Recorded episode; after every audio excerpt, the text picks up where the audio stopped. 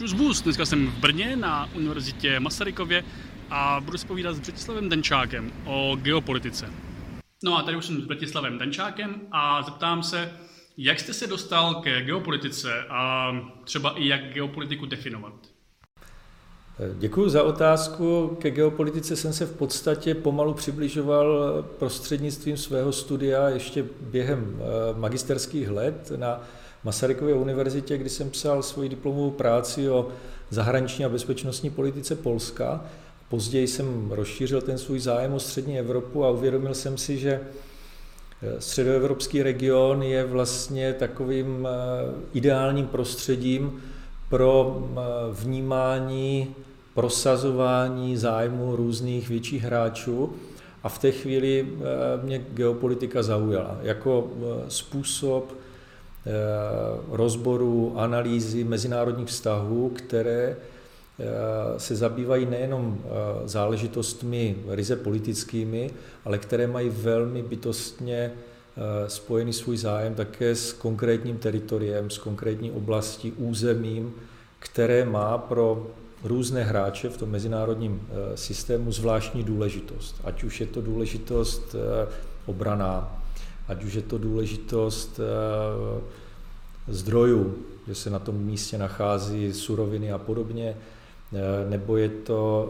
důležitost populační a podobně. Takže vlastně tohle byly ty, ty motivy, které mě vedly k hlubšímu zájmu o geopolitiku a k uvědomění si toho, že existuje velmi silná vazba mezi jednáním státu a územím, eh, který ten stát obývá nebo který má eh, k dispozici, anebo územím, o kterým má zájem ten konkrétní stát.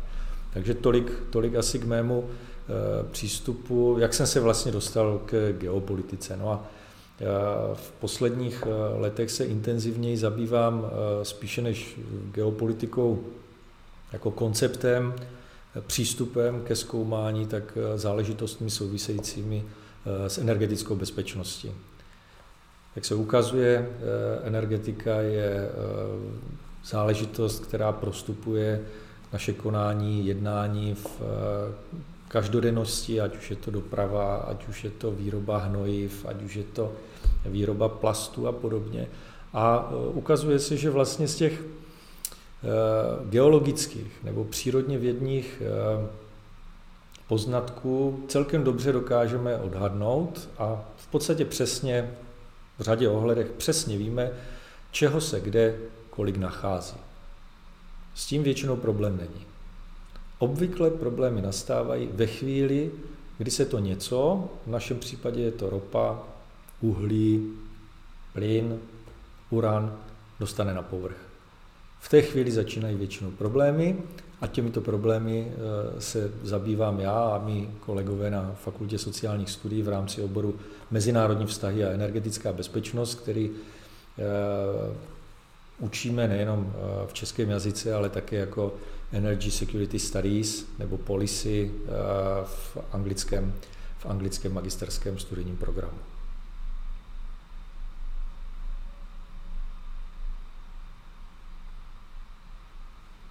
Já se tam se trochu detailněji na tu uh, geopolitiku, je to na ten nejzákladnější popis pro, pokud bych prostě o tom třeba nic nevěděl. Mm-hmm. Uh, co to přesně znamená, jak, jak se to vlastně odlišuje třeba prostě od geografie nebo od politiky, nebo v čem to naopak tyhle dva obory spojuje? Mm-hmm. Dobře.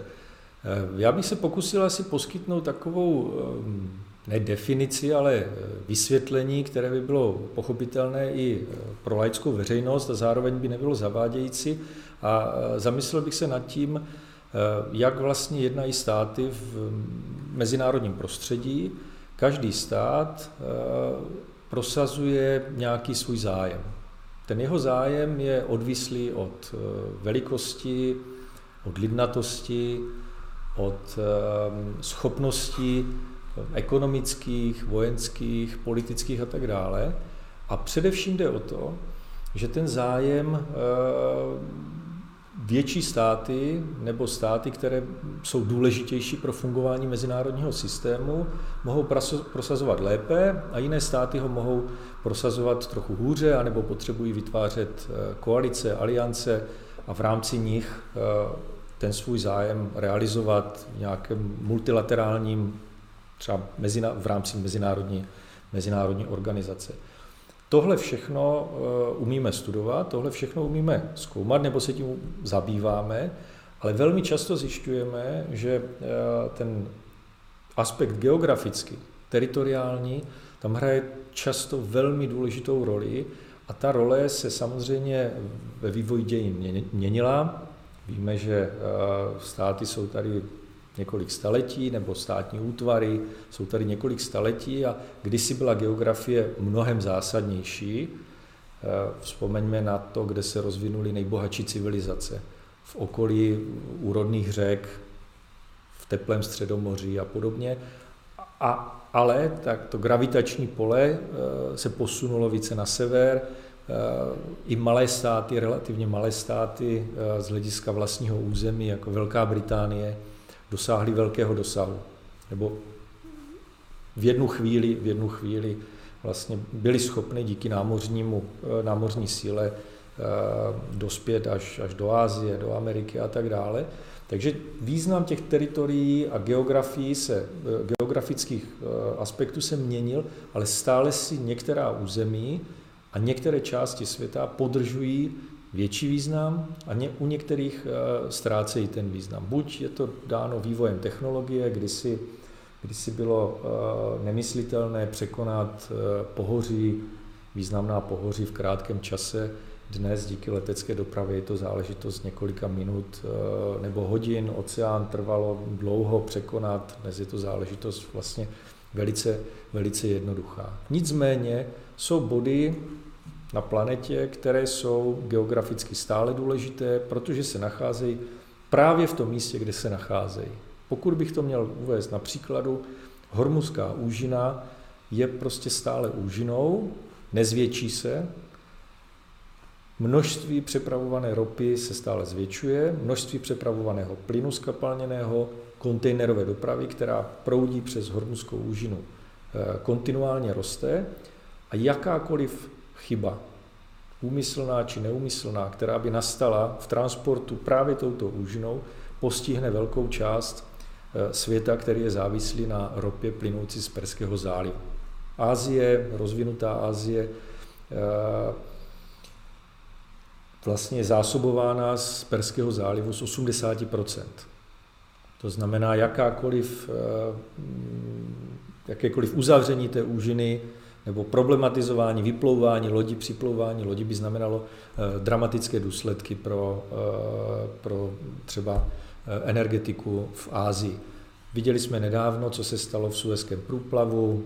Jeden nešikovný kapitán zablokoval svým manévrem Suezký průplav a několik dnů nemohla proudit doprava přes Suezký průplav a mělo to kolosální důsledky. A tím se vracíme k tomu, eh, k té vaší otázce. Eh, politicky se můžeme snažit, nebo můžeme přemýšlet v sociálních vědách o eh, politickém zřízení v Egyptě, který má na starosti jak Suezký průplav a tak dále. Ale nakonec často ty geografické faktory ovlivňují to naše politické rozhodování a ne vždy se nám daří vlastně se vymanit nebo osvobodit od, o, z, té, z té geografie, tak jak bychom si, jak bychom si přáli. A, a to bych rád, aby vlastně nadále e, zůstávalo e, důležitým prvkem našeho vzdělávání v té disciplíně mezinárodních vztahů, že přes technologický rozvoj, možnosti, které dnes máme ve srovnání s obdobím před stolety, třeba kdy vznikla geopolitika, tak pořád eh, ta geografie má svoji váhu a nesmí se úplně podceňovat. Takže pokud to správně chápu, tak geopolitika v podstatě uh, říká, že státy mají tendenci se chovat nějak specificky podle toho, kde leží nezávisle nebo do nějaké míry nezávisle nebo do nějaké míry naopak závisle uh, na um, svém politickém systému. Pokud je to takový jako deterministický v podstatě do nějaké míry přístup. Ten, ten determinismus bych eh, už dnes oslaboval. Výrazně bych ho oslaboval právě proto, že se eh, v čase eh, ty státy hodně rozvinuly. právě technologicky a mm, to, co platilo před mnoha lety, že železnice může vést jenom nějakým teritoriem, dneska se dá vyřešit leteckou dopravu a tak dále, takže ten determinismus vlastně už nehraje tak, nehraje tak zásadní roli. To, co bych asi zdůraznil nebo mm, chtěl potrhnout, je, že eh, nelze oddělit eh, tu geografii zcela od té politiky. Ne, že by byla politika úplně závislá na geografii, což platilo kdysi dávno, eh, to ne, ale pořád je nějakým způsobem ovlivňována. Jak jste, jak jste řekl, více nebo méně. Záleží, záleží samozřejmě záleží na kapacitách toho státu nebo konkrétním zájmu toho státu. Když se zeptám, co přesně to, nebo co je to jako znamená pro Českou republiku třeba, eh, krom toho, že máme o nástroj navíc a neměl by to být třeba naopak argument ta snaha o nějakou energetickou nezávislost, aby jsme uh, dostavili Temelín, což je taky další téma, které se skloňuje ve vztahu uh, k Rusku. Neměli by se naopak snažit třeba být co nejvíc nezávislí ve všech možných ohledech? Já myslím, že tohle děláme a děláme to už od 90. let.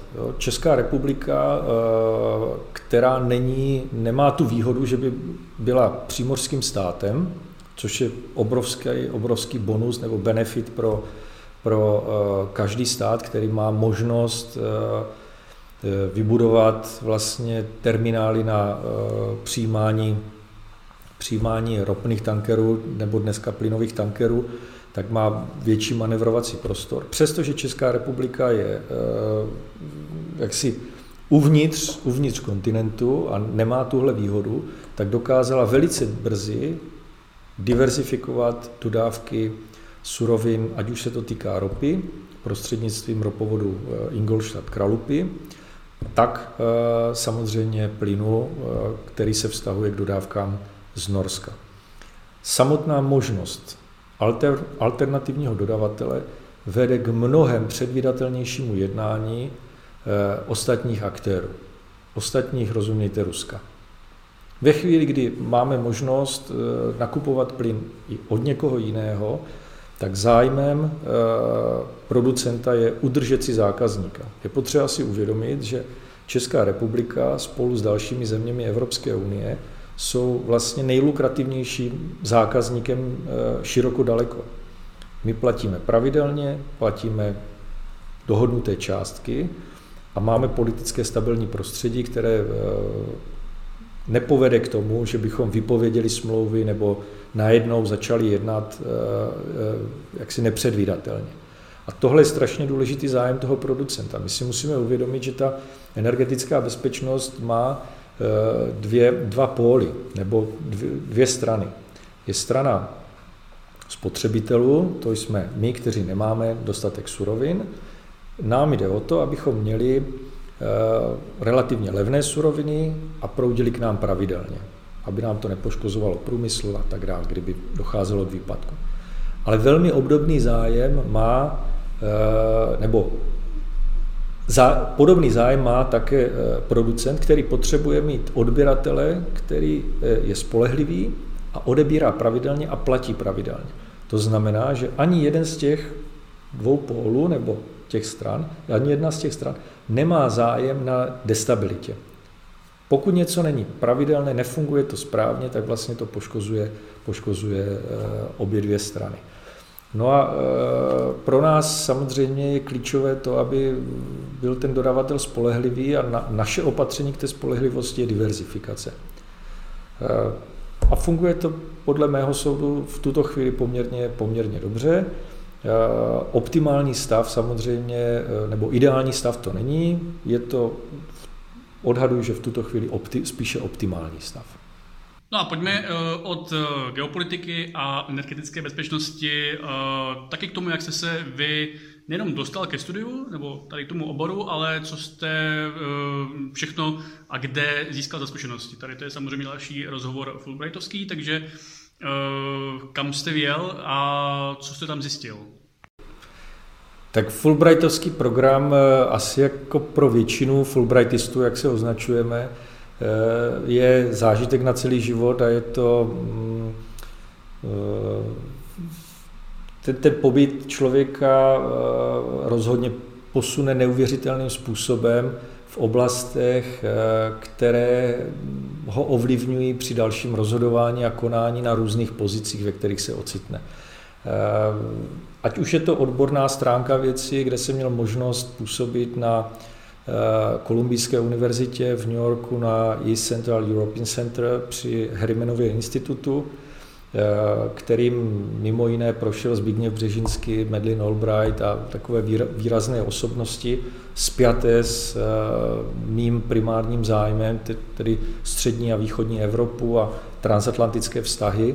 Tak to se ostatně jmenovali ten můj výzkumný projekt. Já jsem byl na Kolumbii jako visiting scholar to znamená, že jsem věnoval dominantně ten, ten čas pobytu výzkumu v knihovně, dělal jsem intervia právě se Zbigněvem Břežínským třeba eh, ve Washingtonu a podobně, tak zároveň tak zároveň eh, je to místo, kam přichází lidé s podobným zájmem, jako jsem byl já z jiných částí světa.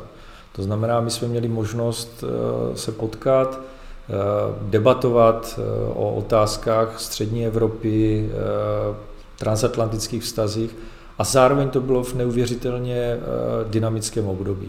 Já jsem byl na Fulbrightovi od podzimu 2003 do léta 2004, což už je nějakou dobu zpátky. A bylo to období, kdy bylo dva roky po Eh, pádu, pádu dvojčat, to znamená New York stále žil tím traumatem teroristických útoků eh, na Světové obchodní centrum.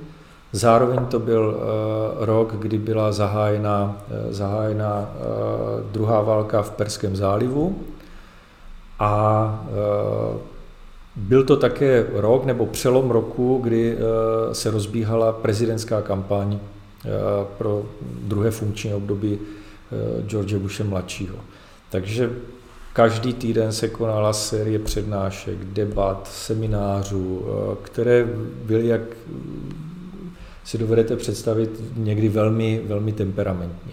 Současně to, byl, to bylo období, kdy se opětovně rozšířila Severoatlantická aliance, po druhé vlastně v 21. století o sedm zemí, zemí bývalého východního bloku, tedy o státy, eh, baltské státy, eh, Bulharsko, Rumunsko, samozřejmě eh, Slovensko, Slovinsko.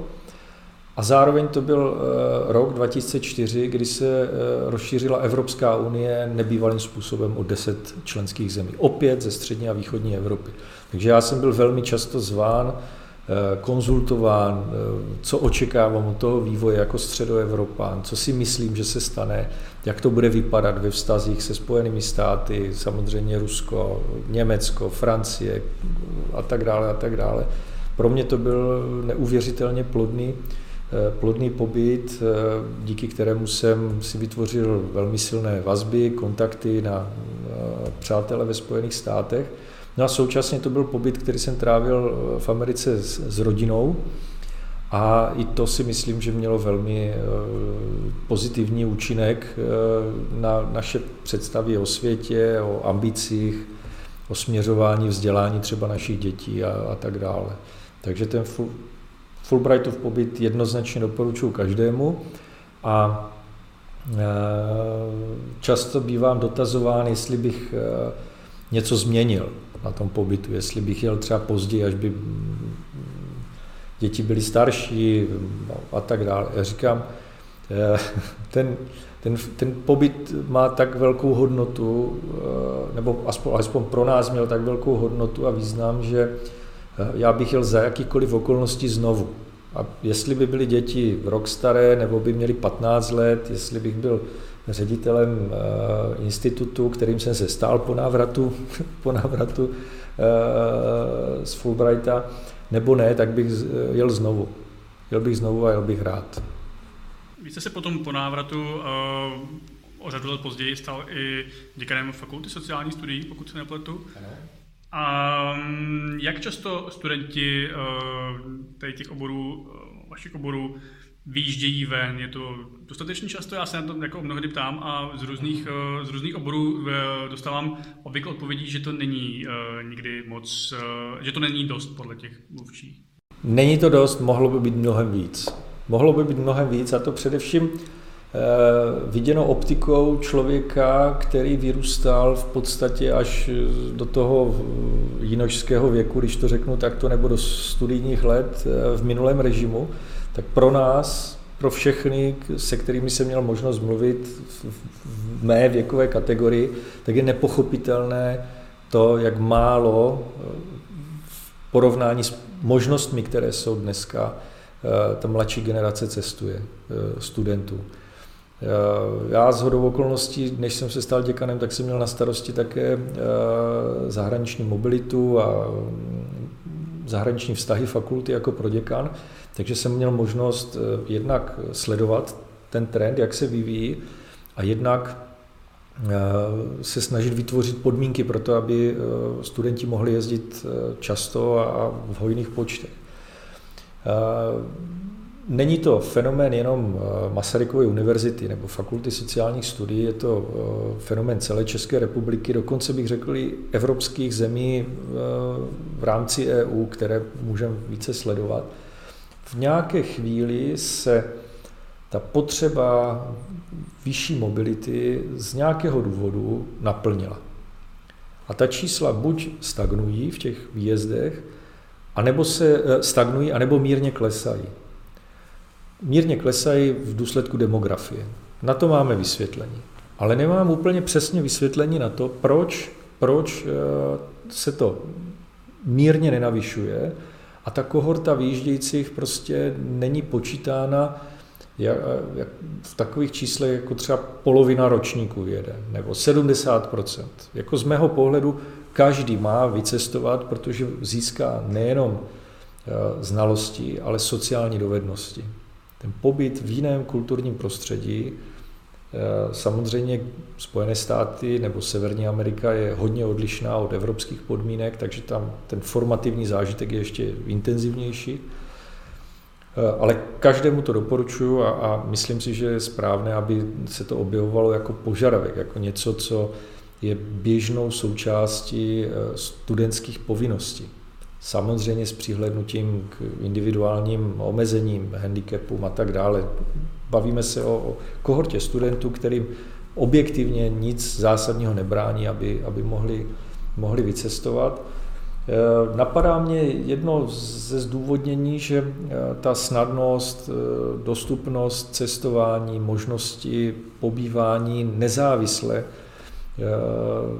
v různých částech světa třeba vede k uspokojení té potřeby cestovatelské a není nutně spojená s tou potřebou vzdělávání se. Druhá část toho příběhu může být spojena s tím, že samozřejmě i to naše prostředí univerzitní se zásadně proměňuje a stále častěji zde máme kolegyně a kolegy ze zahraničí, vyučuje se v angličtině, celé studijní programy jsou v angličtině, v českých studijních programech jsou jsou předměty eh, v angličtině zcela regulérně nabízeny zahraničními partnery. A vlastně tímhle eh, se naplní, naplní ta, ta očekávání té studentské populace, mm, že vlastně měli předmět v angličtině, někdo pět, někdo jeden, někdo celý studijní program a vlastně nemají potřebu cestovat nebo respektive takhle, nemají potřebu studijně cestovat. Oni samozřejmě cestují a cestují hodně podle těch čísel před, před eh, tím, než eh, k nám přišel virus eh, z Číny, tak jsme viděli, že letecká přeprava byla tak rozrostlá, letenky stály mm, tak, tak málo, že samozřejmě ta mladá populace velmi intenzivně cestovala. Takže možná to by mohlo být určité vysvětlení, ale nevím, jestli je uspokojivé. Tak jo, já děkuji za váš čas a držím palce zda, aby, k tomu, aby studenti nadále odcházeli z přednášek uh, s vědomím, že i geografie ovlivňuje to, jak se státy uh, chovají, pokud je to, pokud je to asi správná interpretace moje. Hm? Děkuji za rozhovor, bylo to zajímavé pro mě, otázky byly, byly eh, rovněž zajímavé a nutily mě k zamyšlení se nad věcmi trochu jiným způsobem, než eh, to bývá jenom na přednáškách.